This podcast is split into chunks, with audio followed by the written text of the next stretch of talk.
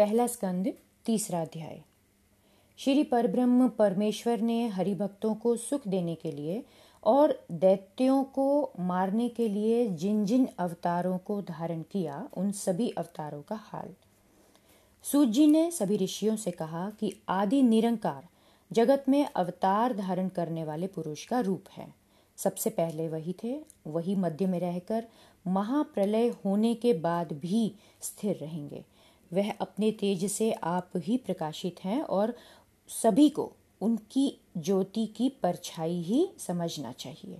जब महाप्रलय होने के बाद उस आदि निरंकार ज्योति नारायण जी को संसार रचने की इच्छा होती है, तब वह अपनी माया संयुक्त पुरुष का रूप लेकर शेषनाग की छाती पर शयन करते हैं। उन्हीं को विराट रूप कहा जाता है। उनके हज़ार सिर, हज़ार नाक, कान, भुजा और हज़ार ही चरण होते हैं।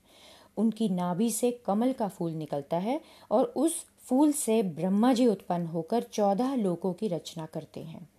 उन्हीं को सभी अवतारों का कारण समझना चाहिए। उस पर ब्रह्म परमेश्वर के अवतारों का हाल इस प्रकार है। पहला अवतार सनक सनंदन सनातन सनत कुमार का धारण करके सदा पाँच वर्ष की अवस्था ब्रह्मचारी रहे। दूसरा अवतार वराह जी का लेकर पाताल से पृथ्वी को लेकर आए। तीसरा अवतार यज्ञ पुरुष का चतुर्भुजी रूप धारण करके सभी राजाओं को यज्ञ करने की राह बतलाकर कृतार्थ किया। चौथा हयग्रीव अवतार, जिसमें कि शरीर, मनुष्य का और सिर घोड़े का धारण करके ब्रह्मा को वेद पढ़ाए। पांचवा अवतार नर नारायण का लेकर बद्री केदार में। तपस्या करने के लिए संसारिक जीवों को राह दिखाने के लिए तप करते हैं। छठे अवतार कपिल मुनि का लेकर सांख्य योग का ज्ञान अपनी माता को देकर उनको उपदेश देते हैं। सातवां अवतार दत्तात्रेय जी का अत्रि मुनि से हुआ, जिसने राजा अलर्क और प्रहलाद भक्त को वेदांत पढ़ाया। आठवां अवतार ऋषभ देव जी का। चित्र देवी नामक इंद्र की कन्या से प्रकट होकर जड़ चर्चा दिखलाई और उनके बेटे जयन देव ने सर्वांगियों का धर्म संसार में फैलाया। नवा अवतार राजा पृथु का। वेणु के शरीर मथने से उत्पन्न हुआ, जिसने गौ रूपी पृथ्वी को दुह कर सभी औषधियों और अन्य इत्यादि जो कि पृथ्वी ने अपने भीतर छिपाए थे उन्हें बाहर निकाला। दसवां मत्स्य अवतार धारण करके राजा सत्यव्रत को सप्त ऋषियों समेत नौका पर बिठाकर ज्ञान का उपदेश दिया और अपनी माया का कौतुक दिखलाया। ग्यारहवें कच्छप अवतार में समुद्र मथने के समय मंद्राचल पर्वत अपनी पीठ पर धारण किया। बारहवा अवतार धनवंतरी का है, जिसमें एक कलश अमृत का उन्होंने अपने हाथ में लिया और समुद्र से बाहर निकले। तेरवा अवतार मोहिनी मूरत का धारण करके दैत्यों को अपनी सुंदरता पर मोहित किया और अमृत का कलश उनसे लेकर सभी अमृत को देवताओं में पिलाया। चौदवा अवतार नरसिंह का लेकर हिरण्य कश्यप दैत्यों को मारकर प्रहलाद अपने भक्त की रक्षा की। पंद्रवा वामन अवतार धारण करके तीन पग पृथ्वी राजा बलि से दान में लेकर देवताओं को दे दी। अब क्योंकि मांगने से मनुष्य छोटा हो जाता है, इसीलिए परमेश्वर ने भी मांगने के समय अपने रूप को छोटा बना लिया था। सोलवा अवतार हंस का लेकर सनत कुमार को ज्ञान का उपदेश देकर उनका गर्व तोड़ा। सत्रवा अवतार नारद मुनि का लेकर पंचरात्र वेद बनाए, जिसमें सभी वैष्णव धर्म लिखा हुआ है। अठारवा अवतार हरि नाम लेकर गजेंद्र को ग्रह के मुख से छुड़ाया। उन्नीसवा अवतार परशुराम जी का लेकर 21 बार सभी क्षत्रिय राजाओं को मारा और पृथ्वी उनसे छीनकर ब्राह्मणों को दान में दे दी। बीसवां श्री रामचंद्र जी का अवतार धारण करके समुद्र का अभिमान तोड़कर रावण को मारा था। इक्कीसवां वेद व्यास अवतार लेकर सभी वेदों का भाग करके अठारह पुराण और महाभारत बनाया। बाईसवां श्री कृष्ण का अवतार धारण करके कंस और काल यवन और जरासंध जैसे अधर्मी राजाओं को मारा और पृथ्वी का बोझ उतारकर भव सागर पार उतारने के लिए सभी कलयुग वासियों के लिए इस जगत में लीला की। तेईसवां बौद्ध अवतार लेने का कारण यह है कि जब दैत्यों ने शुक्रदेव, जो कि उनके पुरोहित थे, उनसे पूछा कि देवता हमेशा ही इंद्रासन का राज्य करते हैं। तो कोई ऐसा उपाय हमें भी बताइए कि जिससे हमारा राज्य सर्वदा बना रहे। तो शुक्रदेव जी ने उनको यज्ञ करने की सलाह दी। क्योंकि यज्ञ करने से ही देवताओं का राज्य रहता है तो उन्होंने कहा कि तुम लोग भी यज्ञ करो। जब दैत्यों ने शुक्राचार्य के उपदेश से राज्य देवलोक का, जो कि मिलना संभव होता है केवल यज्ञ करने से ही।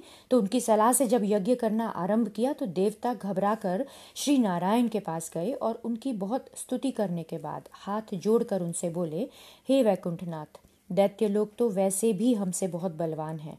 अब यज्ञ करने से तो उन्हें और अधिक बल की प्राप्ति होगी। हम तो किसी तरह उनसे जीत नहीं पाएँगे। तो जिसमें हमारा भला हो, वैसा कुछ उपाय आप कीजिए। तो ऐसा वचन सुनते ही आदि पुरुष भगवान ने बौद्ध अवतार धारण करके सेवड़े का रूप बना लिया और मैले कपड़े पहनकर चौरी रस्सी को हाथ में लेकर जहाँ दैत्य लोग यज्ञ कर रहे थे, वहाँ पर गए। दैत्यों ने उनको देखते ही सम्मान करके उनसे पूछा कि आपके हाथ में क्या वस्तु है? तो बौद्ध जी ने कहा, जिस जगह मनुष्य बैठता है, वहाँ छोटे छोटे जीव उसके नीचे दबकर मर जाते हैं तो इस चौरी से जगह को झाड़ कर बैठना चाहिए। फिर दैत्यों ने पूछा कि आपके कपड़े मैले क्यों हैं? तो बौद्ध जी ने कहा, अरे, कपड़े धोने से भी तो जीव मरते हैं। तो जब इस तरह की बातें सुनने से दैत्यों को मोह प्राप्त होकर उनका मन यज्ञ करने से हट गया तो उन्होंने आपस में कहा कि यज्ञ करने से तो जीव हिंसा होगी तो यज्ञ करना हमारा निष्फल होकर उसमें तो और अधिक हमें पाप लगेगा।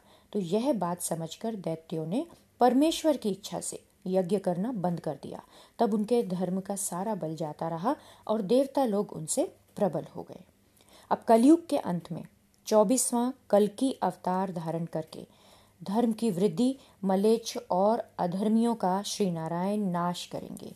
सो इन चौबीस अवतारों में श्री रामचंद्र और श्री कृष्ण जी का अवतार पूर्ण कला से युक्त था। संसारिक जीवों का उद्धार करने के लिए ही यह सब अवतार श्री नारायण ने धारण किए। संसार में जितने भी ऋषि, मुनि, देवता, मनुष्य, जीवधारी, जड़, चैतन्य हैं, उन सभी में पर ब्रह्म का अप्रकाश हमें समझना चाहिए। इसीलिए उनके कोई भी अवतारों की गिनती कर नहीं सकता। परमेश्वर अपनी माया से ही जगत को उत्पन्न करते हैं, लेकिन उसके बस में नहीं होते। इसीलिए सांसारिक जीवों के दुखी होने से उनको कुछ भी दुख नहीं पहुँचता। नारायण जी की लीला, नाम, चरित्र, यह सब कोई नहीं जान सकता। केवल वही मनुष्य उनको पहचानता है, जो हर समय उनके भजन में लीन रहने के अलावा किसी और पर कोई भरोसा नहीं रखता। उसी को परमेश्वर को जानने की इच्छा रखते हुए सांसारिक मोह छोड़ने के बाद परमेश्वर का प्रकाश शरीर में धारण होता है। श्रीमद् भागवत में सभी वेदों का सार और परमेश्वर की लीला व्यास जी ने सांसारिक जीवों को भवसागर पार उतारने के लिए वर्णन की। अपने पुत्र सुखदेव जी को। हरिद्वार में गंगा के किनारे ब्राह्मणों और ऋषियों के बीच बैठकर उन्होंने उन्हें पढ़ाया। जब श्री कृष्ण महाराज द्वारका से वैकुंठ को पधारे, उस समय धर्म का सूर्य डूबकर संसार से सभी शुभ कर्म जाता रहा। तब व्यास जी ने इस भागवत को बनाकर धर्म रूपी सूर्य जगत में प्रकट किया।